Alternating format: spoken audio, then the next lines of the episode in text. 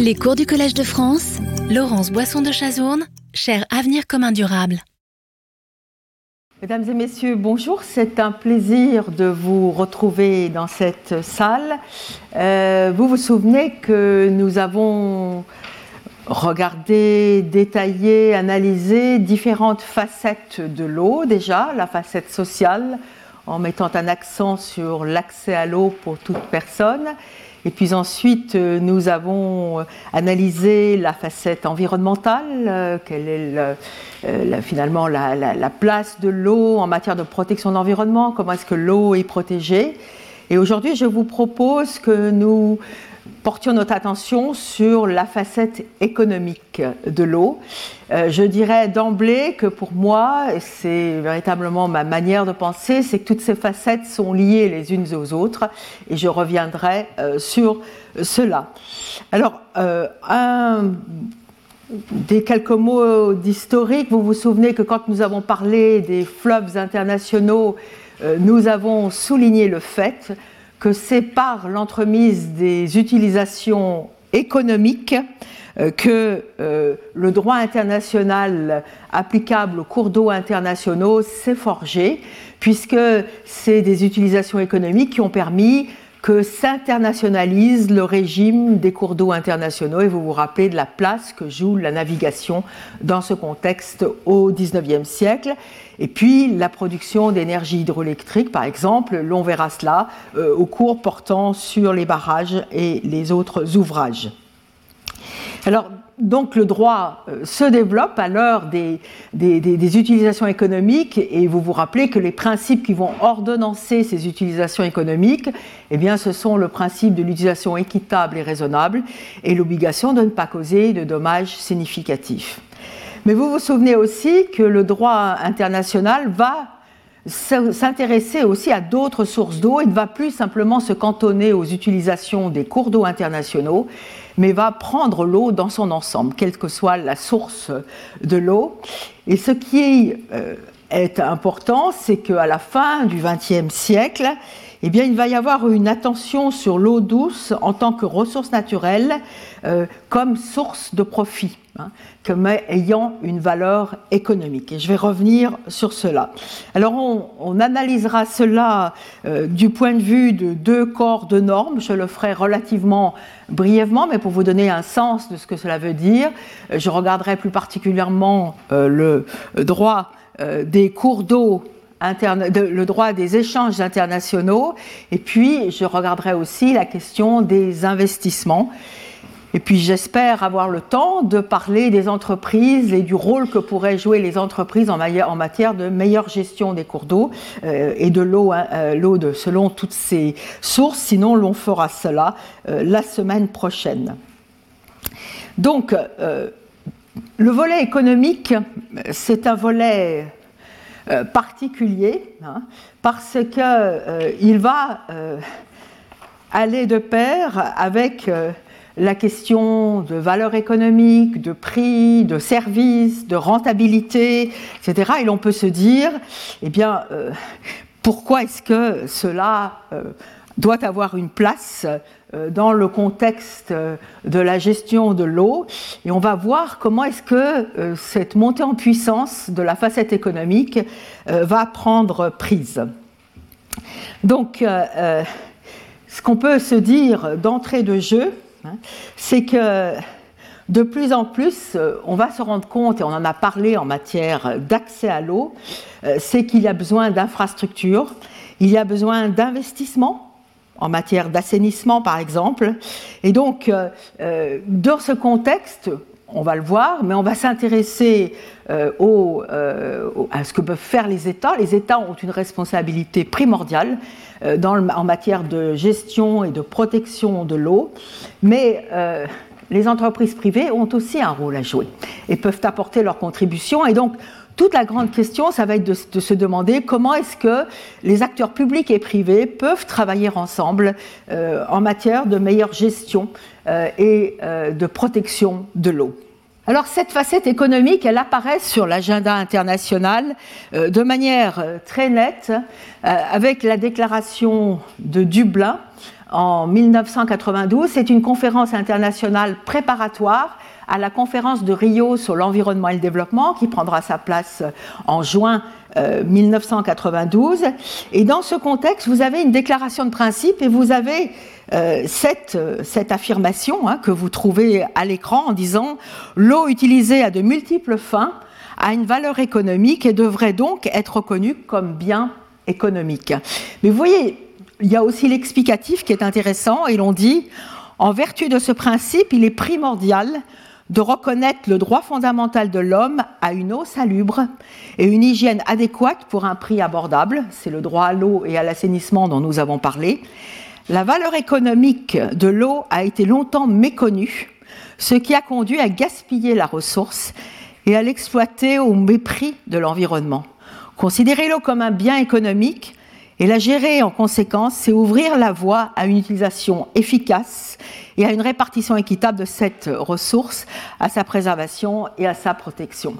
Et donc, vous le voyez, l'idée, et ça c'est vraiment les idées des années 90, on retrouve cette trace aussi dans la déclaration de Rio sur l'environnement et le développement, c'est que de donner une valeur à une ressource naturelle, c'est aussi la gérer de manière plus efficace. Donc c'est l'approche économique de l'époque qui va euh, prendre place.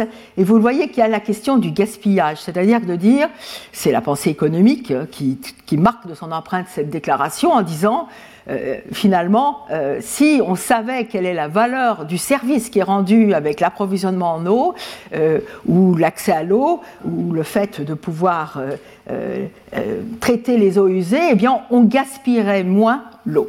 Donc, c'est une pensée, hein, c'est une pensée, mais vous voyez qu'elle est assortie au fait que toute personne doit avoir accès à l'eau. Donc il y a le volet économique et le volet social hein, qui sont présentés. La même année, nous avons la conférence de Rio sur l'environnement et le développement, et là, euh, eh bien, vous avez aussi un extrait qui est très intéressant où l'on dit la gestion intégrée des ressources en eau est fondée sur l'idée que l'eau fait partie intégrante de l'écosystème. Nous en avons parlé quand nous avons parlé de eau et environnement et constitue une ressource naturelle et un bien social et économique dont la quantité et la qualité déterminent l'affectation. Donc on voit là encore qu'il y a la facette économique qui est euh, soulignée, mais en même temps la facette sociale et la facette environnementale, puisqu'on s'interroge sur, on sait que l'eau est partie d'écosystèmes et donc euh, de l'environnement. Alors, c'est cette montée en puissance que je voulais euh, souligner, mais vous le voyez, c'est une gestion économique qui doit se faire à l'heure de préoccupations sociales et environnementales. Et dernière citation que je voulais évoquer avec vous, euh, c'est euh, ce qu'a dit le comité sur les droits économiques, sociaux et culturels dans son observation numéro 15, quand il a parlé euh, du droit à l'eau, il n'a pas occulté le fait qu'il y avait un aspect économique à la gestion de l'eau, mais il dit, vous vous souvenez qu'il a proclamé le droit à l'eau et à l'assainissement, il a marqué de son empreinte toute la pensée qui a permis l'émergence de ce droit, mais il dit aussi, l'eau est une ressource naturelle limitée et un bien public. Elle est essentielle à la vie, à la santé. L'eau devrait être considérée comme un bien social et culturel et non essentiellement comme un bien économique. Et donc c'est cette euh, pondération euh, qui va, qui va être à l'œuvre, qui va euh, devoir faire réfléchir pour savoir comment gérer l'eau le mieux possible. Je vous rappelle que l'idée du droit à l'eau, si on parle d'accès à l'eau, c'est l'accès à l'eau à un prix abordable. Et donc vous vous rappelez qu'il y a des considérations d'équité qui sont à l'œuvre et des considérations de non-discrimination toute personne humaine doit pouvoir avoir accès à l'eau pour les besoins personnels ou domestiques. Mais je voudrais aussi vous rappeler que pour qu'on puisse avoir, accès à l'eau d'eau de qualité, hein, en suffisante quantité, eh bien, il faut euh, la prélever, cette eau, il faut la stocker, il faut l'acheminer, il faut la distribuer, il faut traiter les eaux Hein, pour qu'elles soient de qualité suffisante. Il faut ensuite traiter les eaux usées, il faut entretenir les infrastructures. Tout cela, cela a un coût. Hein, cela a un coût. Euh, mais ce coût, eh bien, l'idée, c'est qu'il soit abordable et que toute personne puisse avoir accès à l'eau. Donc, pluralité des facettes, et je crois que ce que dit le Comité des droits économiques, sociaux et culturels euh, est important euh, parce qu'il euh, montre qu'il y a ces différentes facettes qui sont à l'œuvre, mais qu'on ne peut pas occulter l'aspect économique de la gestion et de la protection de l'eau. Alors maintenant, c'est très bien, mais qu'est-ce que cela veut dire? Et euh, c'est intéressant pour vous de regarder euh, finalement les rapports des Nations Unies sur la promotion de l'objectif du développement durable. Numéro 6, vous vous rappelez que c'est l'objectif du développement durable sur l'accès à l'eau. Et c'est vraiment, euh, il reprend en fait l'idée du, il, reprend l'idée du droit à l'eau. Et alors, il y a une quantification des besoins, il y a eu un rapport euh, de la Banque mondiale en 2015, hein, c'était ce que j'ai trouvé de plus récent, et ce rapport de la Banque mondiale dit que le simple fait de parvenir à l'objectif de l'accès à l'eau pour tous en 2030, eh bien, ça suppose qu'on étende les services d'eau, d'assainissement et d'hygiène et cela coûtera environ 28, 28 milliards de dollars par an entre 2015 et 2030. Sachant qu'il y a des régions plus particulièrement touchées par ces investissements, eh c'est l'Afrique subsaharienne et l'Asie du Sud où il y a des nécessités d'investissement euh, considérables pour permettre l'accès à l'eau pour tous. Alors, autre chiffre, hein, c'est vraiment, euh, vous pourrez trouver cela euh, dans ce rapport euh, que je cite, hein. euh, mais on dit, bon, alors, assainissement, je vous ai déjà donné un chiffre, mais en fait, il faut prendre en compte la totalité hein, des coûts. Et alors, ce rapport évalue à 114 milliards de dollars par an entre 2015 et 2030 pour la fourniture d'eau potable, pour l'assainissement de base, pour la gestion des déchets et, et l'hygiène. Et donc, voilà, ça c'est ce qu'on a Hein, comme évaluation.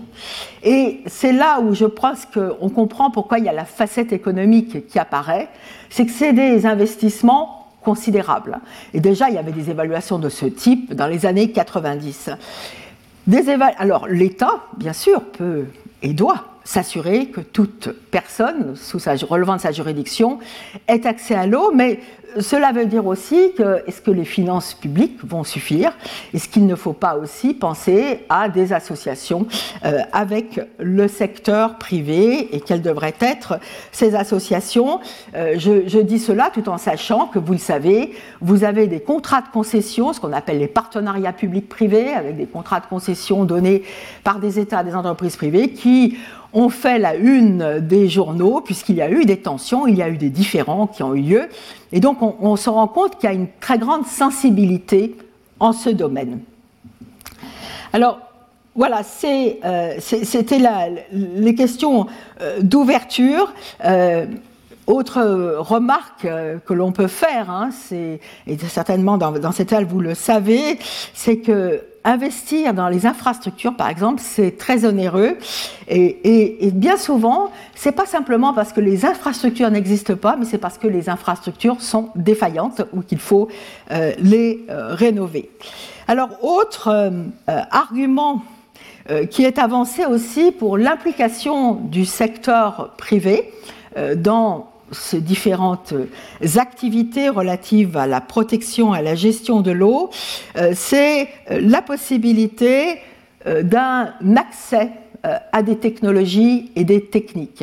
Alors, ça ne veut pas dire que l'État n'est pas à disposition, c'est ce savoir technologique, mais vous le savez, il y, a, il y, a, aussi toute une activité de recherche et développement par le secteur privé qui peut apporter sa contribution, et ça, cela vaut pour les concessions en matière d'accès à l'eau potable, mais cela vaut aussi pour des activités dans le domaine de l'agriculture, dans le domaine de l'énergie hydraulique, dans le domaine euh, des activités industrielles. Alors, un exemple, hein, c'est finalement, euh, il y a besoin d'un savoir technique pour moins consommer dans le domaine de l'agriculture. Vous savez que 70% de l'utilisation des eaux euh, est due à la production agricole, besoin d'irrigation, etc. Et donc il y a une nécessité de réfléchir à comment moins gaspiller et comment mettre au point euh, de meilleures techniques.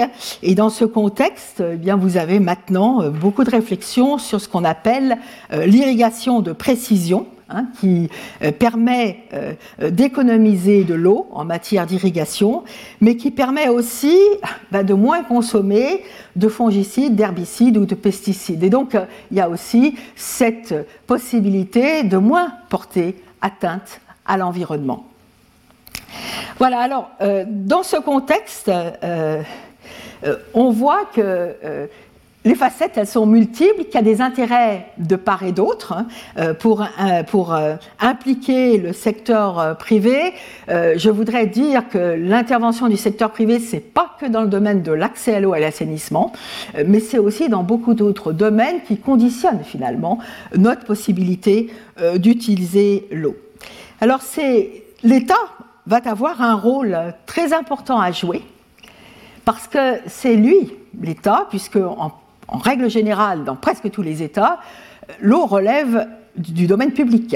Et donc c'est l'État qui va donner des autorisations, qui va donner des autorisations, et donc euh, il y a toute la question de savoir comment sont données ces autorisations.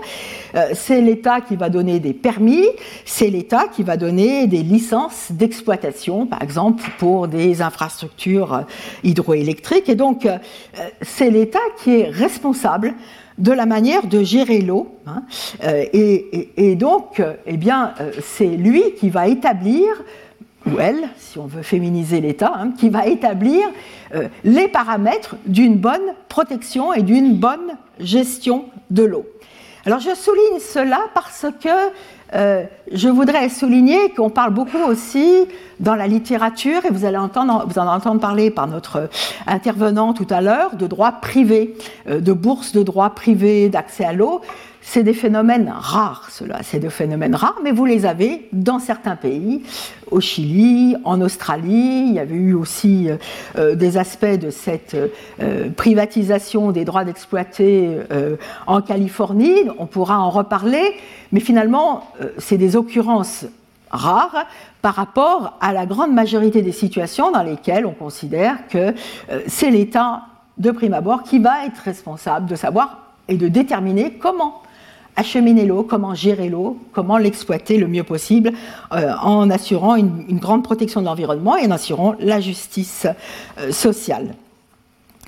Alors en droit international, vous allez me dire, mais finalement, que, dit le droit international sur ces questions euh, et, là, eh bien, je vais tenter de vous montrer qu'il y a un débat euh, qui n'est pas très, euh, encore très, très, très, qui, ne bat pas son plein, mais qui pourrait euh, avoir lieu dans le domaine du commerce international, des échanges internationaux. Et quand je parlerai de cela, je voudrais que vous vous rappeliez de ce qu'on a déjà parlé, c'est que l'eau est inégalement répartie dans le monde. Vous avez des États qui ont beaucoup d'eau sur leur territoire, comme des États qui ont très peu d'eau sur leur territoire. Et donc, dans ce contexte, ben, il y a des inégalités naturelles. Et alors on peut se dire, mais est-ce que les échanges internationaux ne devraient pas prendre en compte ces inégalités de répartition? Est-ce qu'on doit forcer les exportations de produits grands consommateurs d'eau quand un État connaît un système aride? Euh, Est-ce qu'on doit le forcer euh, Est-ce que les États doivent, euh, peuvent restreindre les importations de biens venant de pays euh, qui n'ont pas beaucoup d'eau Est-ce qu'on devrait prendre en compte les techniques de production, de consommation? Voilà, ça, ce sont des questions euh, que l'on va se poser. Euh, et puis, l'autre question, ce sera la question des investissements.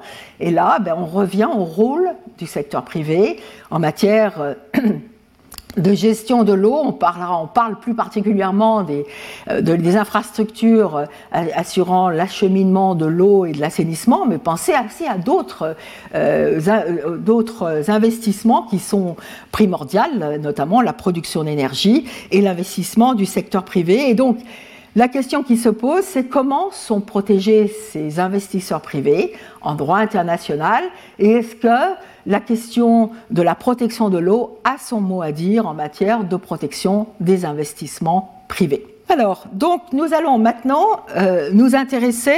alors, j'ai mis cette slide pour c'est le rapport euh, du rapporteur spécial qui sera discuté dans la deuxième partie de cette euh, présentation.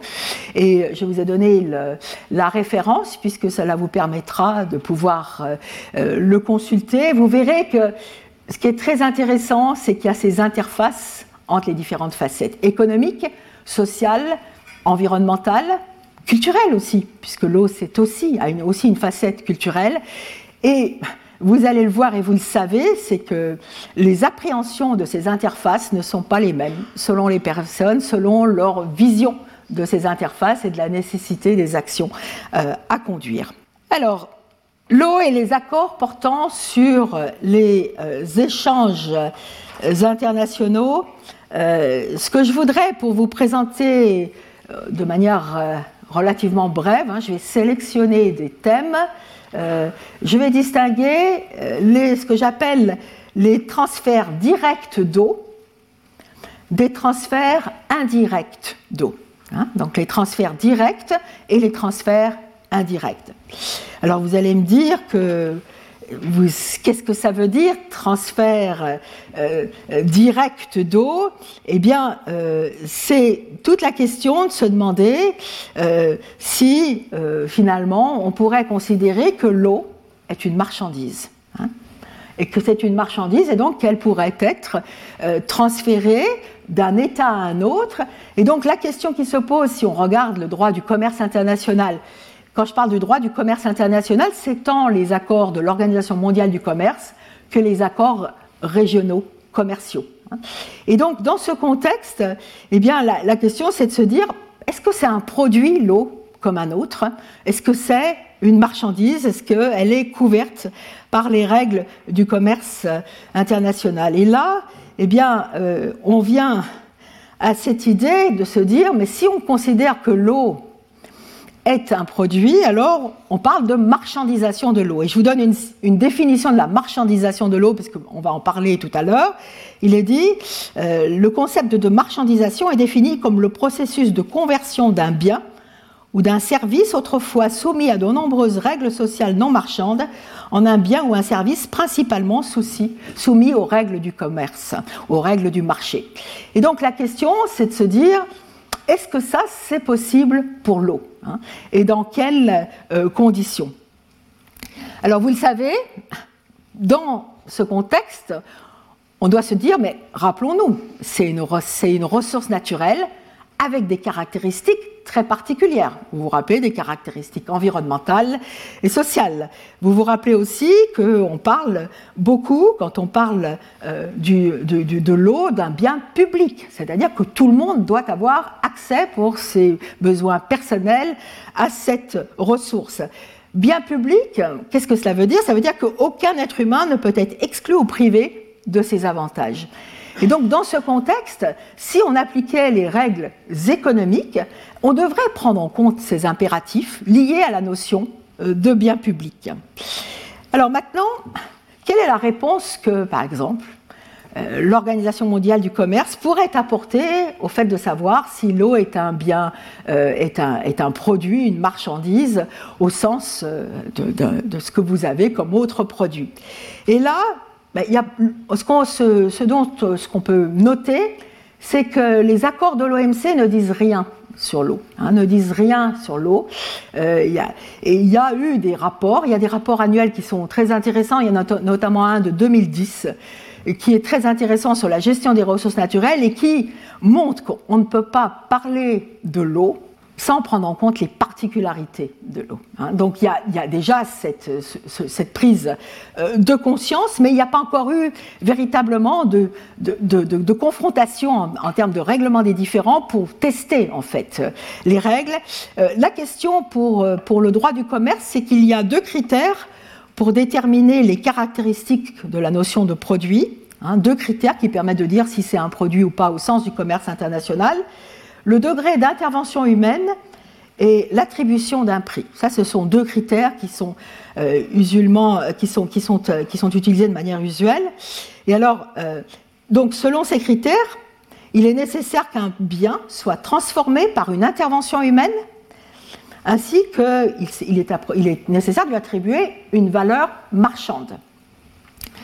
Dans ce contexte, en tout cas, l'eau en bouteille, c'est un produit. L'eau en bouteille, c'est un produit parce que l'eau en bouteille répond à ces deux critères d'intervention humaine et euh, de valorisation. Et cela vaut aussi pour toutes les autres boissons contenant de l'eau, que ce soit les jus de fruits, les boissons gazeuses ou encore des produits agricoles ou industriels. Dès qu'il y a transformation humaine, attribution d'un prix, là, on parle d'un produit. Alors la question, après, elle a affleuré dans les années 90, début des années 2000, c'est de se dire, mais quid quand il y a un transfert d'eau naturel par une dérivation, par la construction d'un canal, euh, par euh, finalement euh, de l'eau acheminée par camion, par un pipeline? Est-ce que ça, ça, ça va être, ça peut être soumis à l'ordonnancement de l'Organisation mondiale du commerce? Est-ce que ça pourrait être un produit? Et, dans ce contexte, eh bien, il y a eu beaucoup de discussions et il y a eu des prises de position sur le continent nord-américain entre le Canada et les États-Unis dans le contexte de l'ALENA. Ça a été repris dans le nouvel accord qui remplace euh, euh, l'ALENA. Et finalement, on a une, disposition à peu près semblable euh, dans le contexte d'un accord dont on a beaucoup parlé en France, qui est l'accord économique et commercial global, euh, ou connu, aussi sous le nom d'accord CETA. Hein, c'est l'accord entre l'Union européenne et euh, le Canada. Et là, je crois, à mon avis, que c'est l'état du droit à l'heure actuelle. c'est de dire que les parties reconnaissent que l'eau dans son état naturel, y compris l'eau des lacs, des rivières, des réservoirs, des aquifères et des bassins hydrographiques, n'est pas un bien ou un produit, par conséquent, voilà, les, chapitres du commerce ne s'appliquent pas. Et puis il est dit, chaque partie a le droit de protéger et de préserver ses ressources naturelles en eau. Aucune disposition du présent accord n'oblige une partie à autoriser l'utilisation commerciale de l'eau à quelque fin que ce soit, y compris son prélèvement, son extraction ou son détournement pour l'exportation en vrac. Mais la question, c'est de se dire, finalement, que signifie le paragraphe 3 de ce de cette disposition où il est dit si une partie autorise l'utilisation commerciale d'une source d'eau spécifique, elle doit le faire d'une manière, compatible avec le présent accord. Alors là, euh, c'est un sujet à discussion, c'est un sujet ouvert, hein, euh, mais finalement, euh, vous avez des, des, think tanks, des ONG qui ont dit est-ce que ça, c'est pas la porte ouverte pour considérer que l'eau pourrait être considérée comme un produit, euh, et donc, euh, euh, notamment quand on parle de l'acheminement de l'eau pour l'assainissement, pour l'eau potable ou pour l'agriculture, et donc il y aurait, il y aurait une commercialisation au sens des accords commerciaux. Voilà, il n'y a pas eu de test de cette disposition et c'est à mon avis important de réfléchir à sa signification. Donc là, je parlais des transferts d'eau directs. Maintenant, se pose la question de ce que j'appelle les transferts d'eau indirects.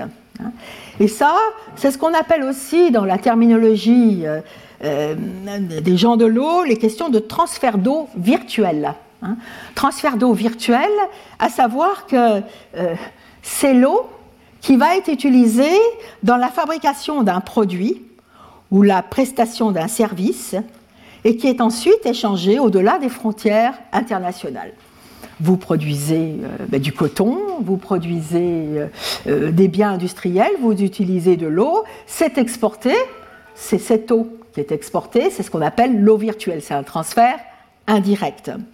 Et la grande question, et c'est celle que j'avais soulignée tout à l'heure, c'est de se dire, est-ce qu'on ne doit pas prendre en compte l'inégalité des ressources en eau. Est-ce qu'on doit de, l'approvisionnement en eau Est-ce qu'on ne doit pas prendre en compte la crise de l'eau du fait de nombreuses causes que j'ai soulignées? Est-ce que véritablement le commerce international ne devrait pas s'ajuster à ces problématiques? Alors euh, c'est une question, c'est une qui est euh, euh, ouverte, elle n'est pas réglée. Dans le commerce international, ce que nous avons, c'est que on a des clauses d'exception.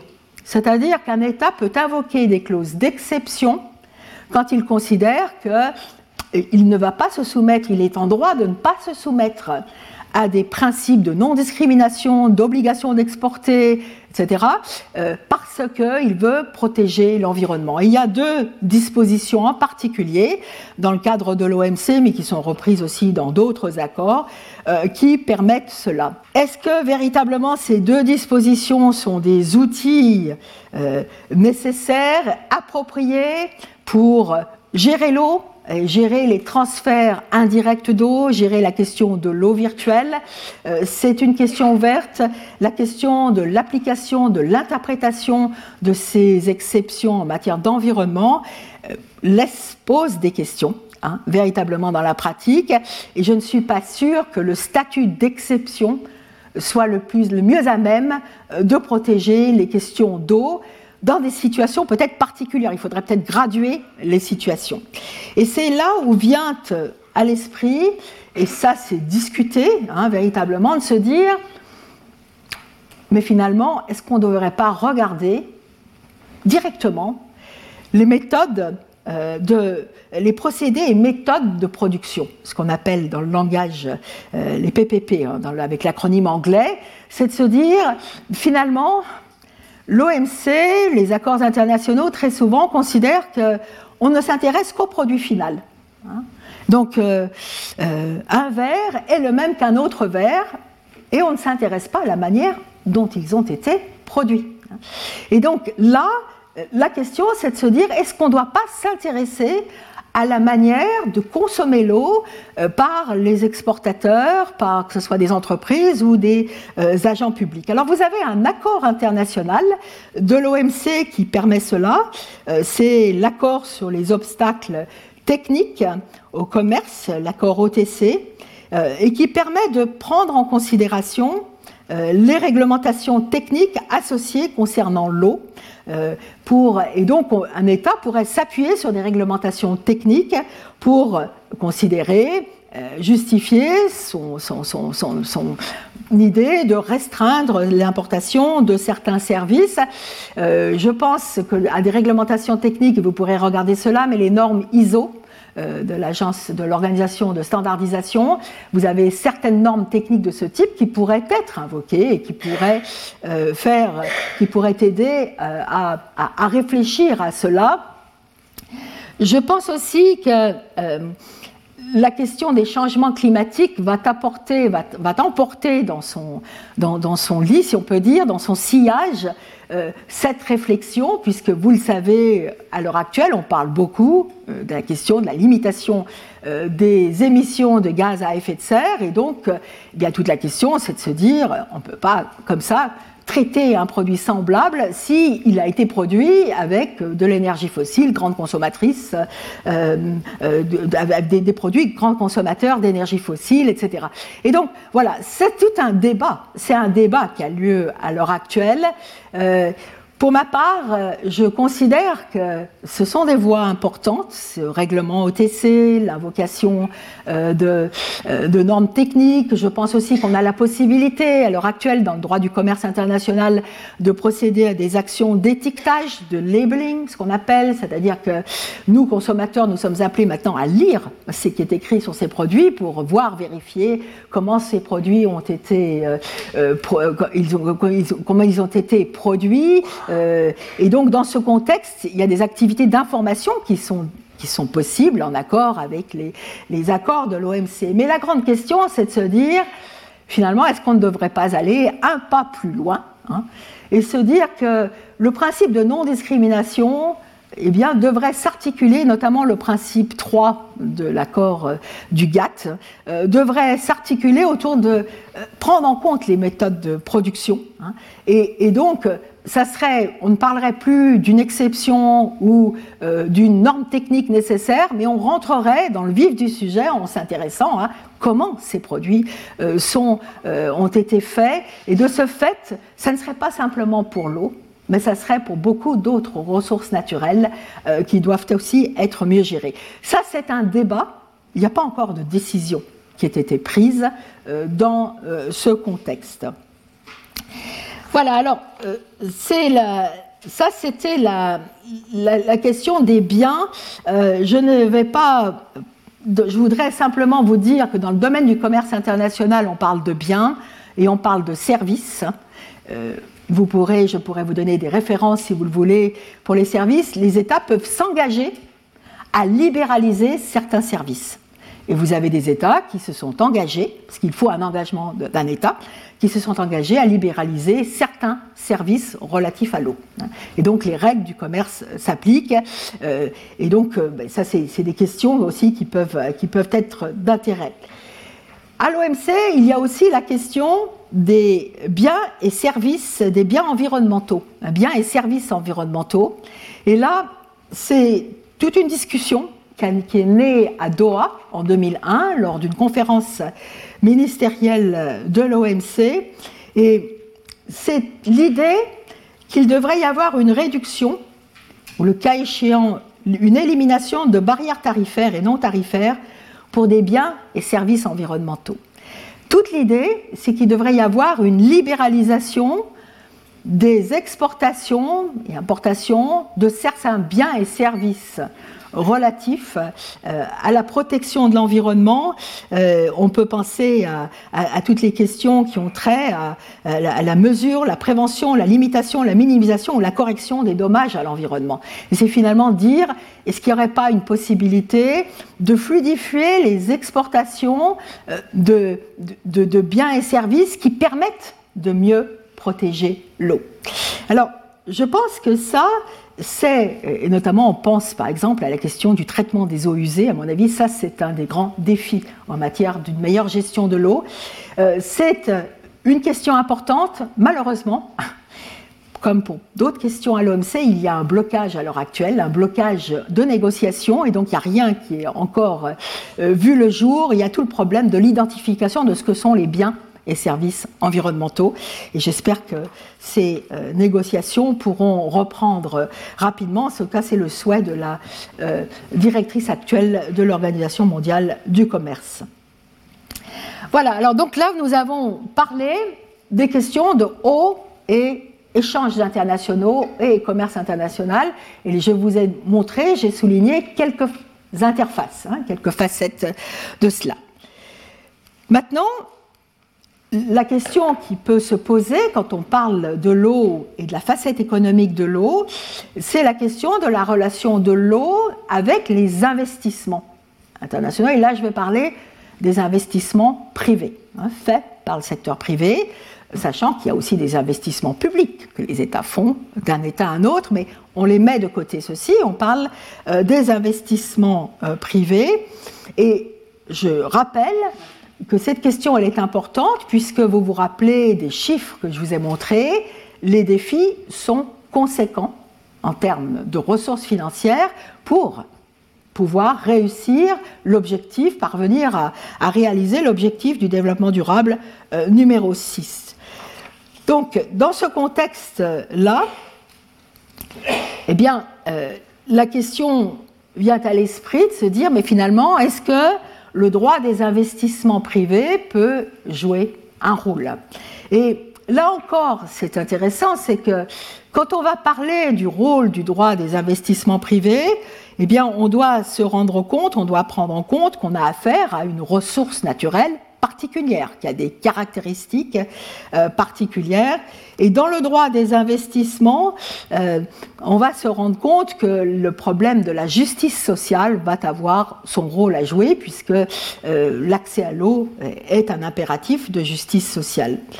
Alors, la question des investissements, elle a été beaucoup plus discutée dans l'arène internationale, puisque vous avez des traités de protection des investissements privés et vous avez dans ces traités des mécanismes de règlement des différends, et notamment des mécanismes arbitraux de règlement des différends.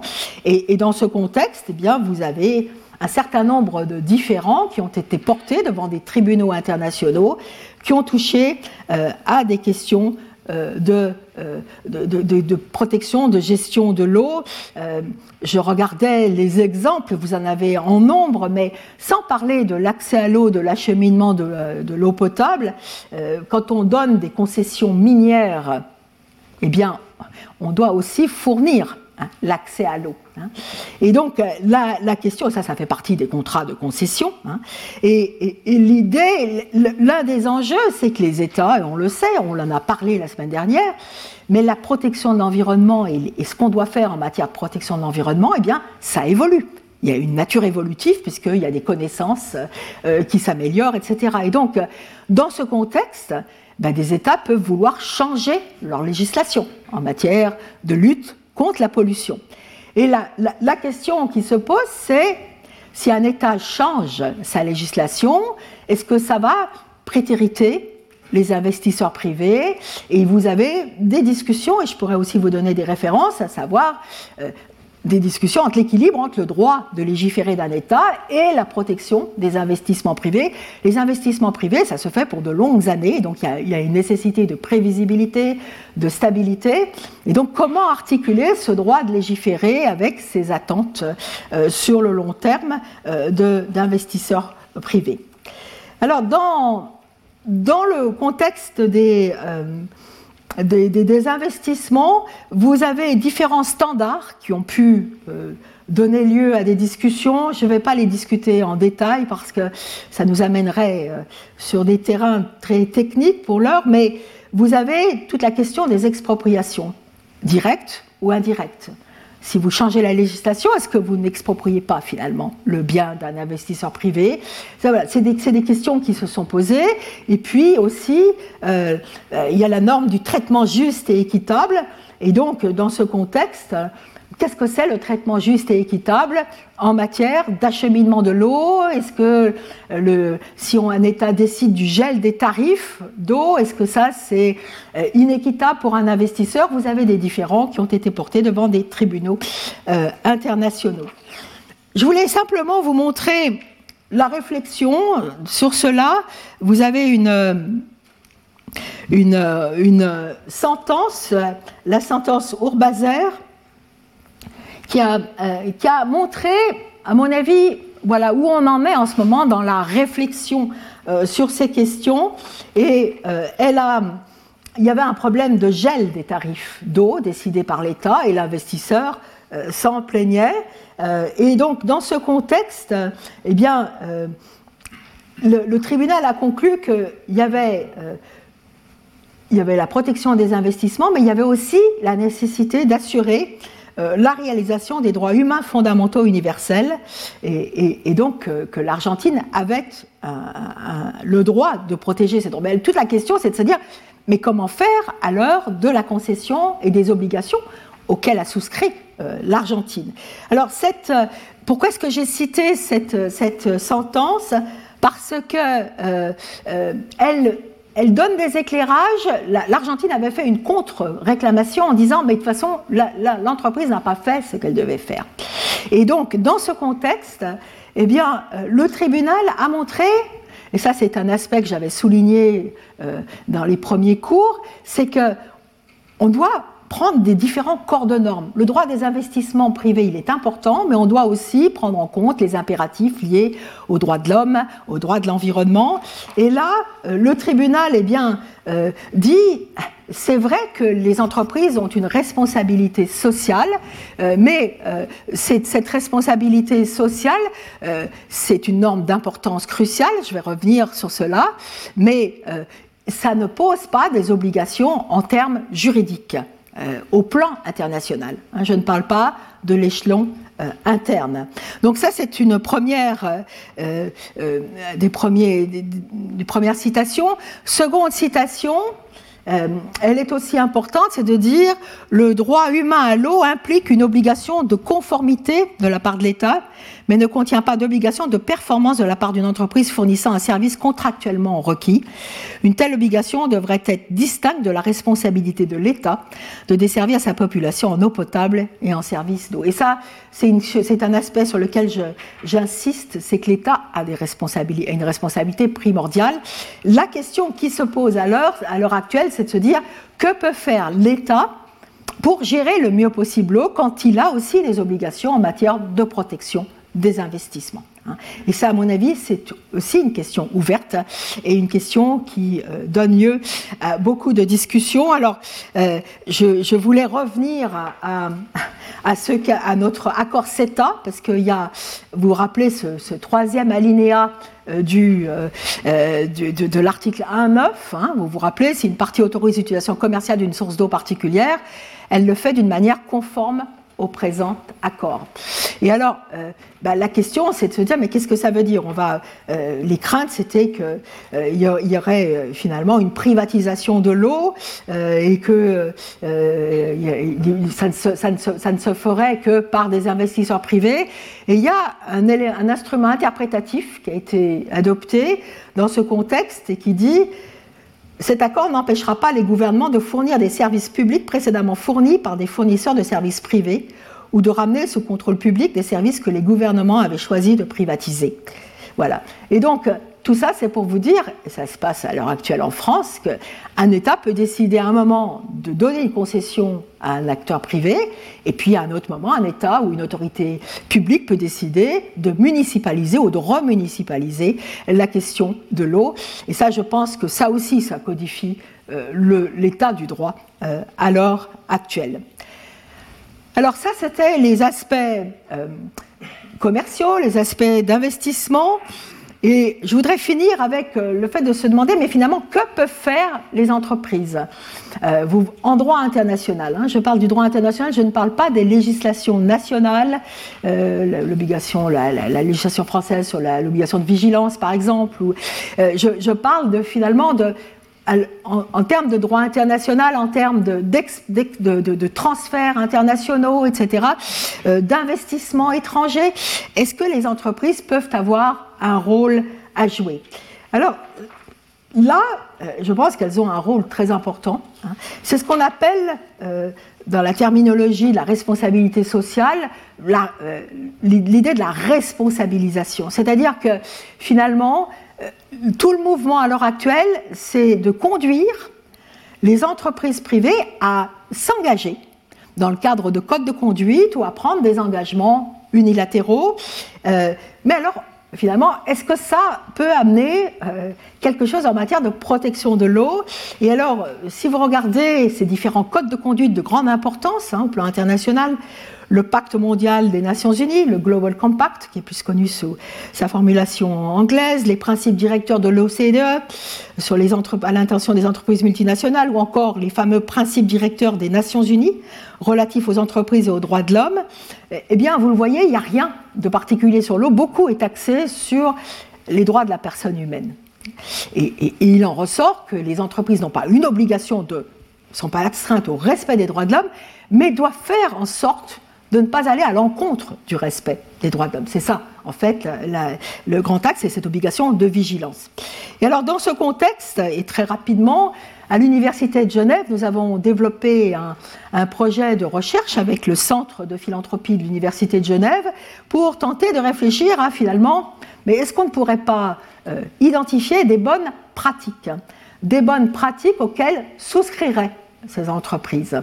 Et dans ce contexte, je vous donne euh, Interalia, en fait, un peu les exemples euh, de ces euh, bonnes pratiques identifiées. Il y aura un commentaire hein, qui, sera, qui, qui, sera explicatif, mais c'est, je reviens sur cette obligation de vigilance, hein, c'est-à-dire que les entreprises ne doivent pas aller à l'encontre du respect des droits de l'homme doivent faire en sorte, montrer qu'elles font leur, leur, best efforts, comme on dit en anglais, alors, euh, tout ce qu'elles doivent faire pour euh, ne pas aller à l'encontre du respect des droits de l'homme, et on met l'accent sur le droit à l'eau, hein, sur le fait que euh, le, droit à l'eau est d'importance primordiale.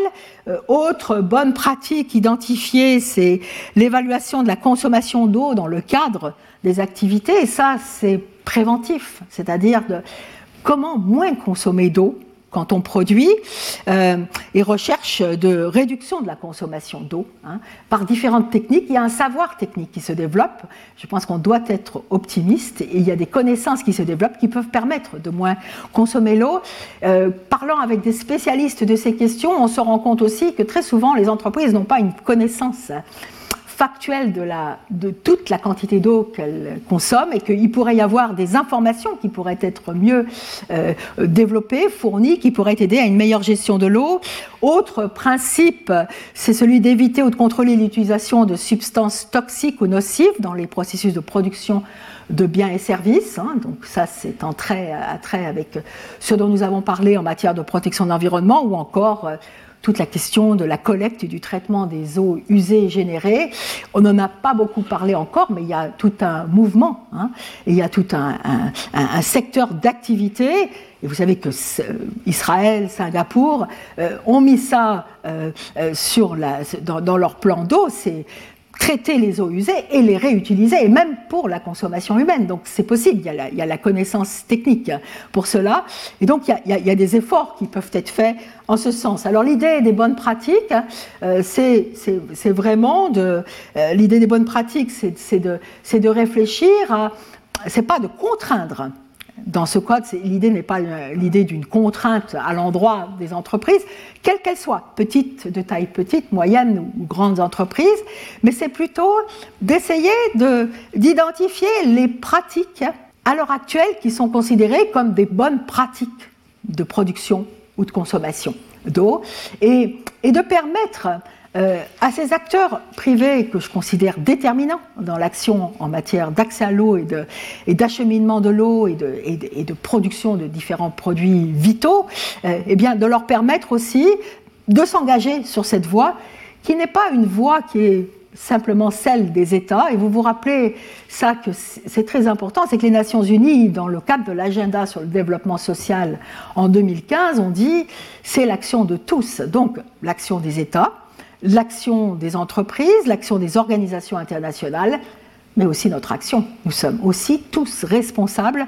Euh, on, est, on, doit aussi être responsabilisés, et c'est encore un autre aspect euh, de cette facette économique de l'eau. Alors pour conclure, euh, ce que je voudrais souligner, c'est que, vous le voyez, il y a des enjeux économiques. Il y a des enjeux économiques en matière de protection et de gestion de l'eau. Mais ces enjeux économiques ne peuvent pas être déliés de préoccupations sociales, culturelles ou environnementales. On ne peut pas parler de l'eau sans parler de l'origine de l'eau. L'eau vient de la, nature, vient de l'environnement. Et donc, c'est, à mon avis, le grand intérêt de ce sujet, c'est sa complexité des interfaces et comment mettre en relation euh, ces différentes facettes. Et euh, en conclusion, je voulais euh, vous montrer une citation de l'organe d'appel de l'OMC. C'est un, organe qui malheureusement ne fonctionne plus à l'heure actuelle, mais dans le contexte d'un différent qui avait opposé l'Union européenne au Brésil sur la question du traitement des pneus usés. Euh, l'organe d'appel avait dit quelque chose qui, à mon avis, est très important, c'est-à-dire que on ne doit plus aussi penser simplement en court terme. Dans une perspective court terme, on doit aussi intégrer le long terme dans nos activités. Vous vous rappelez aussi que quand j'ai parlé de la protection de l'environnement, euh, j'ai aussi parlé du fait qu'il y a beaucoup d'incertitudes. Il y a beaucoup d'incertitudes. Il y a aussi des, des, champs, des domaines dans lesquels nous n'avons pas encore suffisamment de connaissances et donc le savoir progresse. On doit accepter que le savoir progresse. Et donc, dans ce contexte, eh l'organe d'appel a dit des choses qui me paraissent très importantes. Il disait nous reconnaissons que certains problèmes complexes liés à la santé publique ou à l'environnement peuvent être traités uniquement au moyen d'une politique globale comprenant de multiples mesures interdépendantes. Et ça, c'est aussi très important, c'est de se dire qu'il n'y a pas qu'une mesure, il y a différentes mesures. Il faut faire place à ces différentes mesures. Et puis si euh, vous regardez la fin de la, euh, du, paragraphe, vous verrez que euh, le l'organe d'appel dit, de plus, les résultats obtenus grâce à certaines actions, par exemple des mesures adoptées en vue d'atténuer le réchauffement de la planète et le changement du climat, ou certaines actions préventives visant à réduire l'incidence des maladies qui peuvent se manifester qu'après un certain temps. Euh, il faut, donc il faut euh, mettre en place, intégrer la perspective du long terme et de la réflexion sur le long terme. Et pour nous, je le dis pour ma discipline, pour nous juristes, intégrer le futur on doit le faire. Rappelez-vous l'équité intergénérationnelle, mais c'est extrêmement difficile. Pour les politiciens, c'est encore plus difficile. Voilà, je vous remercie. Nous allons avoir euh, une pause et puis nous aurons notre intervenant ensuite en visio. Je vous remercie. Retrouvez tous les contenus du Collège de France sur www.colège-2-france.fr.